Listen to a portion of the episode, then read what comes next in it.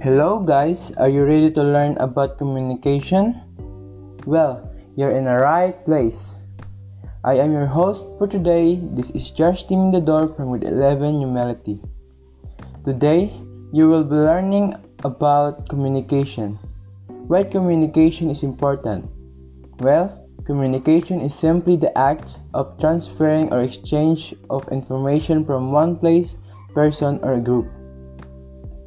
Communication is important for it enable us to pass information to other people and to understand what is said to us and also to be understood. Communicating helps people to express their ideas and feelings. At the same time, helps us to understand emotions and thoughts of other people. As a result, we develop affection or hatred toward other people it can also create a positive and negative relationship.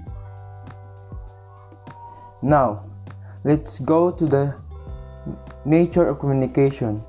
But first, let's discuss about the, its nature. What is the nature of communication? Nature of communication. Communication is a process. Communication is systematic. Communication is symbolic. Communication involves meaning. Now, what is the function of communication? Regulation control. Functions to control one's behavior. Social interaction. Used to produce social relationship.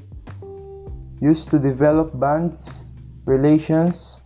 Used to express preference, desires, needs, wants, decisions, goals, and strengths used to give and get information encouragement